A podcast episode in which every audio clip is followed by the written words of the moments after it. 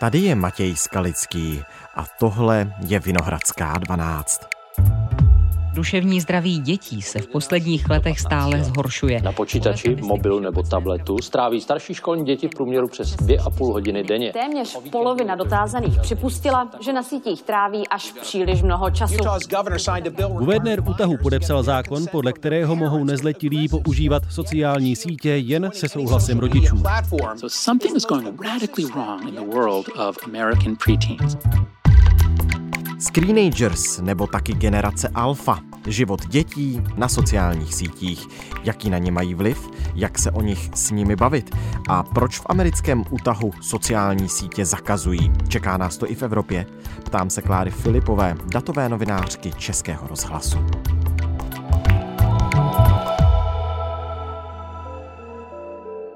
Dnes je pondělí 3. dubna. Ahoj Kláro, vítej ve Vinohradské 12. Ahoj Matěj, děkuji za pozvání. Pojďme se bavit o sociálních sítích a jejich vlivu na psychiku dětí. Americký útah začal omezovat používání sociálních sítí pro děti. E, tak proč? Právě z tohohle důvodu?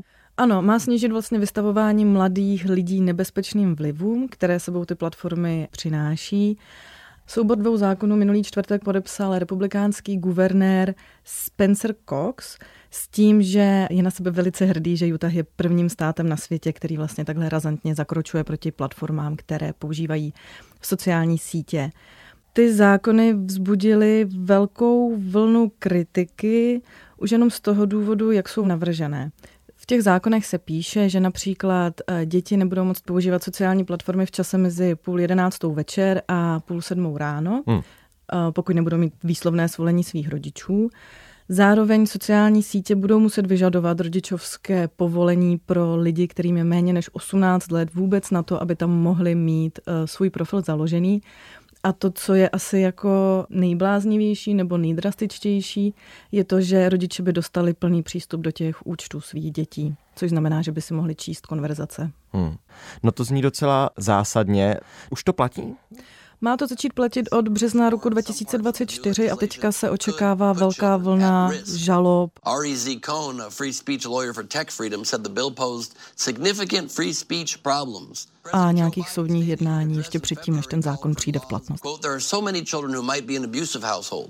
Who might be who might LGBTQ, who could be cut off from social media entirely.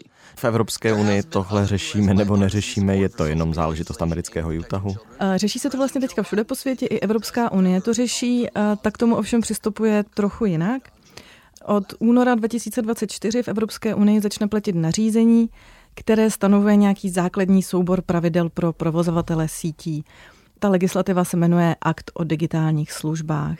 Evropský parlament a Evropská komise si od toho slibují, že tahle legislativa dá lidem větší kontrolu nad tím, co vidí online. Zároveň by to mělo zamezovat nějakému nelegálnímu obsahu na těch sítích, hmm. což v České republice často vyvolává ty reakce, že se dožijeme vlastně jako cenzury internetu, což podle mě není pravda. Ono to totiž dává zároveň i nějaký právní rámec vlastně samotným uživatelům, jak se na ty sociální sítě obracet ve chvíli, kdy nějaký obsah, který oni zveřejní, je stažený, což vlastně do téhle chvíle není. Asi každý z nás zažil, kdo je trochu aktivnější na těch sítích, že mu byl na nějakou dobu zablokovaný profil kvůli něčemu nahlášenému nebo kvůli automatickému algoritmu nějaké sociální sítě, který usoudil, že tam je něco v nepořádku a nebyla cesta, jak se s kýmkoliv skontaktovat a jak se domoct nějaké nápravy. Dále by ještě ten akt o digitálních službách měl chránit děti, protože říká, že by na ně neměla být cílená reklama. Uhum. Stejně tak by neměly osobní údaje, které se týkají náboženství, rasy nebo sexuální orientace, tedy ty citlivé osobní údaje, neměly by být využívány k cílení té reklamy. Europoslanci přijali pravidla označovaná jako akt o digitálních službách a akt o digitálních trzích. Evropská unie díky tomu bude poprvé po dvou desetiletích výrazněji regulovat internetové prostředí. Země bude mít svého koordinátora digitálních služeb. Na velké platformy bude dohlížet přímo Evropská komise, které bude radit nový Evropský sbor pro digitální služby. Já si myslím, že reální svět je pořád lepší než to, co vidíme v tom digitálním zrcadle. Ale nebude to dlouho trvat.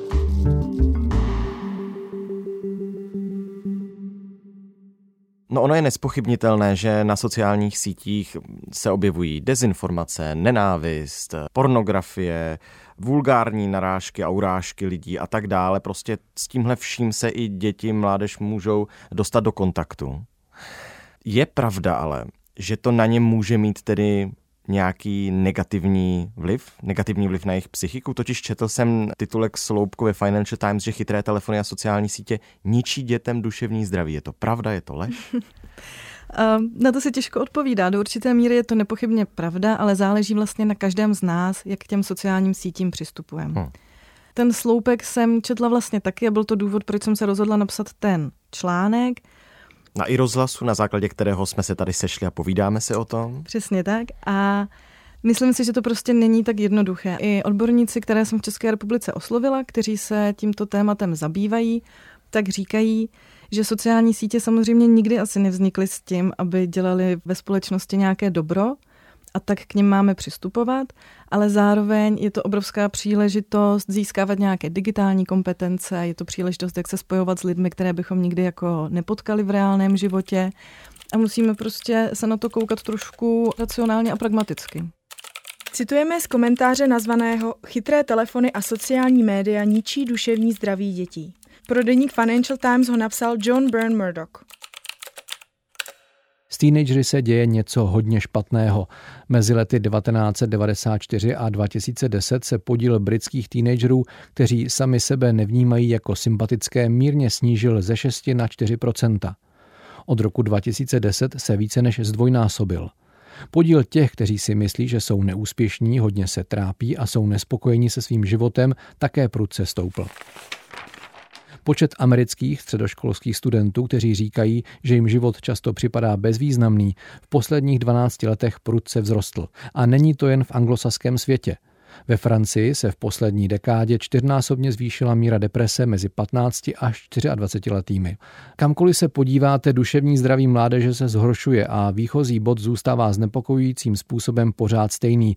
Plus minus rok či dva. Děje se to od roku 2010, kdy se chytré telefony staly běžným zbožím. Mimochodem dává ti smysl, proč zrovna teď se o tom ve Financial Times píše, protože to je asi něco, o čem se možná ví už delší dobu. Ano, tento fenomén se zkoumá vlastně od té doby, co sociální sítě přišly do našich životů. Nové kolo této debaty otevřel americký výzkum rizikového chování mládeže a vlastně i britský výzkum, který se zaměřoval na podobné aspekty, kdy čísla nám ukazují, že z nějakého důvodu je mladá generace více nešťastná nebo cítí přetrvávající beznaděj. Jsou některé děti náchylnější k tomu, aby si z těch sociálních sítí odnesly nějaké psychické újmy nebo něco takového? Obecně platí, že čím jsou děti mladší a vstupují do toho digitálního světa, tak tím je větší riziko, že se z nich můžou stát takzvaní problematičtí uživatelé. Je to vlastně kategorie, která se objevuje v mezinárodní studii, kterou pořádá nebo kterou organizuje VHO která se vlastně zabývá chováním dětí jako obecně a mimo jiné i na sociálních sítích. A problematický uživatel sociálních sítí se pozná například tak, že má určitou tendenci ke kompulzivnímu chování na těch sítích, což znamená, že je online, i když vlastně neví proč a takzvaně jenom scrolluje docela bezmyšlenkovitě to eh, znamená, že prochází vlastně ten obsah na sociálních sítích bezmyšlenkovitě jeden za druhým. Přesně tak, jenom protože vlastně nemá co dělat, že ho to samozřejmě přiláká. Eh, problematičtí uživatelé se také vyznačují tím, že například kvůli tomu svému digitálnímu životu zanedbávají ten svůj reálný, hmm, analogový. Hmm, hmm. Nevím, jak lépe to popsat. Což znamená, že třeba se nepřipravují do školy nebo nechodí na tréninky, nechodí na kroužky, omezují kvůli tomu svůj spánek a taky může docházet k tomu, že se vlastně s blízkými a s rodinou hádají o tom, kolik času vlastně na těch sítích tráví. A to jsou takové první indikátory, které mohou naznačovat, že existuje nějaký problém. Ty si říkala, že čím mladší dítě, tím rizikovější. To platí za všech okolností. Gender třeba tam nehraje roli? Hraje tam uh, roli i gender a k tomu se dostanu. To mi vlastně přišlo uh, úplně nejzajímavější uh, na tom tématu, když jsem se do něho ponořila. Ale ano, já jsem se bavila například s antropoložkou a socioložkou Michalou Slusárev, která vlastně říkala, že čím mladší děti nastupují do toho digitálního světa, tak tím to může být rizikovější. Neplatí to samozřejmě ve všech případech. Jsou děti, které jsou ať už kvůli svému zázemí nebo komunikaci s rodičema jako lépe vybaveny na to, aby se tam mohly pohybovat, ale můžeme říct, že v 11 letech, kdy už většina dětí má nějaký profil na sociální síti, tak je to brzy. Mm-hmm. To je čtvrtá třída hmm. základní školy, si tak v rychlosti Čtvrtá, dobře pátá, počítám. Myslím, no. A teď zpět k tomu genderu. Mm-hmm. Takže ten taky hraje roli. Hraje. Já jsem se bavila ještě s lidmi, kteří pro tu Světovou zdravotnickou organizaci zpracovávají za Českou republiku výzkum o tom chování mladých lidí a dětí. A z jejich dat, které nám poskytly, jde vidět, že mezi ty problematické uživatele se řadí nejvíce dívky ve věku 13 let. Máme porovnání i v čase, kdy jde vidět, že v roce 2018 těch problematických uživatelek eh, v tom věku 13 let bylo 7%, v roce 2022 už je to 13,3%, takže vlastně skoro dvojnásobný nárůst. Ty důvody? Například podle profesora a vývojového psychologa Davida Šmahala z Masarykovy univerzity, jeden z těch důvodů může být to, že u chlapců se v tomto věku projevuje spíše tendence soutěživosti nebo soutěži. Soutěžení a srovnávání se a nějakému takovému boji prostě v rámci té skupiny. Tudíž eh, v jiných studiích zase můžeme vidět, že chlapci tráví mnohem víc času hraním počítačových her, což jim umožňuje uspokojit tuhle potřebu. Zatímco dívkám se v tomhle věku docela začíná měnit tělo i psychika a začínají se vlastně na sebe koukat dost jinak. A u dívek je přece jenom větší tendence ke komunikaci, bavení se s vrstevníky, vztahům s vrstevníky. Tudíž více využívají ty sociální sítě, kde se můžou fotografovat, kde můžou komentovat, lajkovat, vlastně ty komentáře a lajky sbírat, na základě čehož oni potom zase nějak hodnotí to, jakými jsou lidmi a jak se líbí ostatním lidem. A to je právě to, co ty sociální sítě chtějí. Chtějí, abychom co nejvíc sdíleli eh, osobních věcí, chtějí, abychom co nejvíc komentovali, abychom tam trávili co nejvíce času a vlastně chtějí, abychom se tak trochu porovnávali. Mm-hmm. Ale samozřejmě to um, nemůžeme říct nějak dogmaticky, není to jako t- kategorické tvrzení, liší se to jako případ od případu, ale jedno z těch možných vysvětlení může být i to, že dívky využívají sociální sítě dříve a jinak než chlapci. Sociální sítě k tomu, abychom na nich trávili co nejvíc času, využívají algoritmy. Mohou i algoritmy hrát nějakou roli v tom vlivu, v té intenzitě vlivu právě na psychiku mladých? Tak algoritmy hrají obrovskou roli v životě každého z nás bylo to tisíckrát popsáno, řeklo se o tom spousta věd a je to jako věc, se kterou se musíme smířit. U těch mladých lidí je to trochu víc nebezpečné v tom, že ještě nejsou hotové osobnosti a mají nižší míru takzvané seberegulace, takže nejsou schopni si vlastně říct, wow, uplynuly čtyři hodiny, kdy jsem jenom koukal na videa koťátek, hmm vlastně jsem nic jako neudělal a nevím, jak se teďka jako ohledně toho cítím. Ne, že by to dokázala teda velká část dospělých, ale jistě si dokážeme jako představit, že u jedenáctiletých je to prostě o něco horší. A ty sociální sítě s tím počítají. V tom článku zmiňuju i práci redaktorů z Washington Postu, kteří se dopracovali k interním dokumentům firmy Meta, která provozuje Facebook a Instagram. Ty dokumenty se týkají Facebooku jakožto první velké sociální sítě na světě, kdy zjistili, že na začátku ty algoritmy upřednostňovaly opravdu jako jednoduché principy nebo jednoduché fungování té sítě, což znamená, že eh, zaznamenávali, kolik lajků má jaký příspěvek, kolikrát byl sdílený a kolik má komentářů. Což vedlo k tomu, a všichni si to asi ještě pamatujeme, eh, že se rozšířily takzvané clickbaitové titulky které se na těch sítích nebo na tom Facebooku extrémně šířily. A byly to přesně příspěvky typu Neuvěříte, co se stalo, když člověk vyskočil z okna a potkal orla.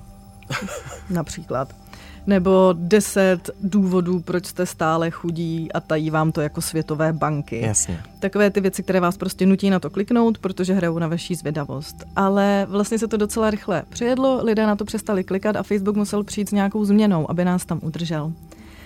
A v roce 2014 eh, se už neměřily čistě jenom nějaké počty lajků a sdílení, ale měřila se doba, kterou strávíme čtením nějakého toho příspěvku, nebo doba, jak dlouho koukáme na nějaké video. To se nám taky za chvilku přejedlo a museli udělat další kalibraci a větší váhu dostali příspěvky od lidí, které známe, nebo klidně od rodinných příslušníků. A zejména příspěvky, které byly nějak útočné nebo polarizující protože lidi mají prostě tendenci více se vyjadřovat k věcem, které je pohoršují nebo urážejí, než k věcem, které jim dělají radost. Takže jenom konkrétní příklad, když eh, některý z mých kamarádů mi něco nazdílí, nebo respektive něco on sdílí, já to uvidím na své timeline, ať už je to Instagram, Facebook, eh, nebo velmi podobně asi budou fungovat další sítě, jako mm-hmm. je mhm. Twitter a tak dále, a budu to trávit více času než u jiných příspěvků, tak ta síť odhadne, ano, tohle se ti líbí a ti to budu nabízet víc. A jenom abych to přetavil zpátky k tomu tématu, o kterém se bavíme, rizikové je to z toho důvodu, že když ten obsah bude závadný, tak eh, tomu dítěti se pak může objevovat jako mnohem častěji a tím pádem na něj může mít jako mnohem negativnější vliv. Ano, tím, že vlastně ty sociální sítě, a to bylo taky popsáno už mnohokrát, vyzdvihují ty příspěvky, které ano, mohou být urážlivé a útočné, tak váš feed nebo tvůj feed, prostě ten hlavní proud těch zpráv na těch sociálních sítích může být do určité míry nenávistný a vždycky ty příspěvky budou výš než něco, co je nekonfliktní. Takže ano, to ty děti může ohrožovat v jejich vývoji i vnímání světa. A ty algoritmy se učí, takže Michala Slusárev třeba jako zdůrazňovala, že ty sociální sítě, když tam přijde člověk, který je zrovna jako v akutní depresi nebo úzkosti a tráví hodně času tím, že se kouká na příspěvky ve skupinách, které se tomu věnují, hmm a můžou to být i skupiny, které tyhle ty negativní pocity podporují, tak ten algoritmus se podle toho upraví a bude ti dál nahazovat příspěvky, které se budou toho týkat. Taková jako zkratka, která by se asi dala k tomu použít, je, že s jakou emocí do těch sociálních sítí vstupuju, tak to se mi s největší pravděpodobností bude prohlubovat. A trvá hrozně dlouho potom zpátky ten algoritmus přeučit, třeba na to, že už je ti lépe nebo chceš učinit nějaké konkrétní kroky ke své léčbě, ale pořád vlastně na těch sociálních sítích budeš výdat to, co tě trápilo na začátku.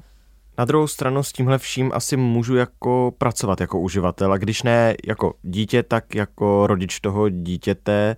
Existují mezi psychologi nebo těmi mediálními odborníky, se kterými se zbavila nějaké rady nebo doporučení, jak k tomu přistupovat? Jako jestli tak jako v útahu nebo jako v Evropské unii? Všichni tři vlastně, se kterými jsem se bavila, tak se shodují na tom, že lepší je ten přístup Evropské unie. Ty Nezakazovat. Direk... Přesně tak. Direktivní zakazování nikdy nepřineslo nic dobrého. Můžeme se všichni podívat na řadu příkladů z historie.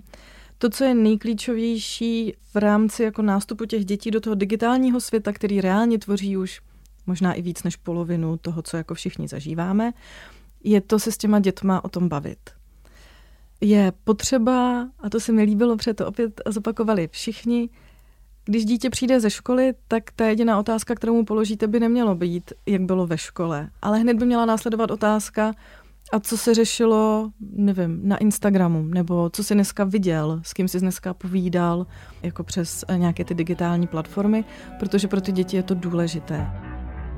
A vy tím, že si s nimi budete povídat o tom, tak můžete jako rodič zjistit, že se třeba schyluje k něčemu špatnému, nebo že se na těch sítích to dítě vystavuje něčemu, co možná není úplně v pořádku. Hmm. Třeba ty škrtící výzvy, co byly na TikToku, nebo... Přesně tak, no. přesně tak. Odstrašujícím příkladem je výzva Blackout Challenge, která se šíří i na TikToku. Poměrně čerstvou zkušenost s tím mají i na základní škole v Týništi nad Orlicí na Rychnovsku. Oni se tomu smějí a nikoho z nich nenapadne, co se může stát a co to může mít za následky, že ten jejich kamarád by se vůbec třeba nemusel musel probrat a že by mohli jít na pohřeb spolužákovi. Ten další velký problém, který je, jak jsem zmiňovala, většina dětí si založí nějaký profil na sociální síti ve věku 11 let.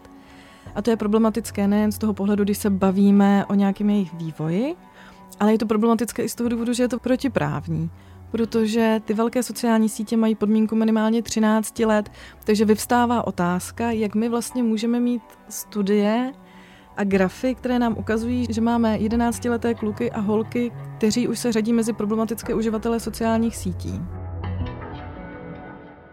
A to vysvětlení opět trochu padá asi na rodiče, protože ze studie EU Kids Online, kterou vyhotovil profesor Šmahel, tak vyplývá, že jenom 16% českých rodičů si s dětmi povídá právě o tom, co na těch sociálních sítích dělají a co tam zažili. A když se teda ptát na to, co tam dělají a co tam zažívají, tak eh, kdy s tím začít? Jako už před tím jedenáctým rokem? Ideálně co nejdřív. Vy se tomu nemáte asi jako rodič moc šanci vyhnout. Například covid to hodně ovlivnil v těch školách tím, že řada učitelů potřebovala dopravovat nějakým způsobem materiály a úkoly těm dětem. A nejjednodušší způsob, co mohli udělat, bylo založit WhatsAppovou skupinu. Ale WhatsApp je svým způsobem sociální síť, kde se lidi združují a když se budeme bavit jako o nějakých prvňáčcích, kteří už museli být na WhatsAppu, aby se dozvěděli, jaké mají úkoly, tak je to prostě trochu problematické. Takže jo, co nejdřív. Mm-hmm. Takže zákaz sociálních sítí, když se k tomu ještě jednou vrátím naposled na závěr, nedává žádný smysl. Je to přesně tak. Restriktivní zákazy asi nikdy nevedou k úplně těm výsledkům, které si slibujeme.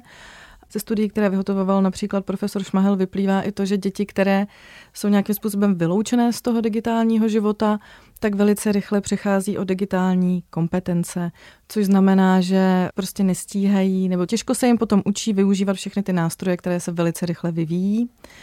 A zároveň jiné mezinárodní studie poukazují i na to, že děti, které jsou prostě izolované v rámci toho, že nesmí používat sociální sítě nebo jim to nějakým jiným způsobem odepřeno, tak vlastně to může mít horší vliv na jejich psychické zdraví, než to, když je užívají v nějaké rozumné míře.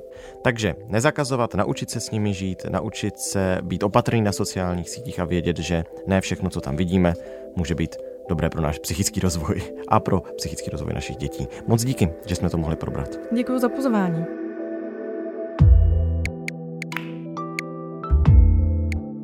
Tohle už je všechno z Vinohradské 12, z pravodajského podcastu Českého rozhlasu.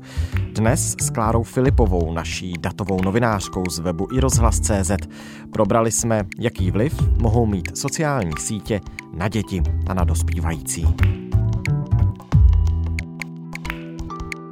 Začíná nový týden a s ním je tu pětice nových epizod Vinohradské 12. Slyšeli jste pondělní díl, ten úterní už chystáme a vydáme ho jako vždy po půlnoci ve všech podcastových aplikacích. Naslyšenou zítra.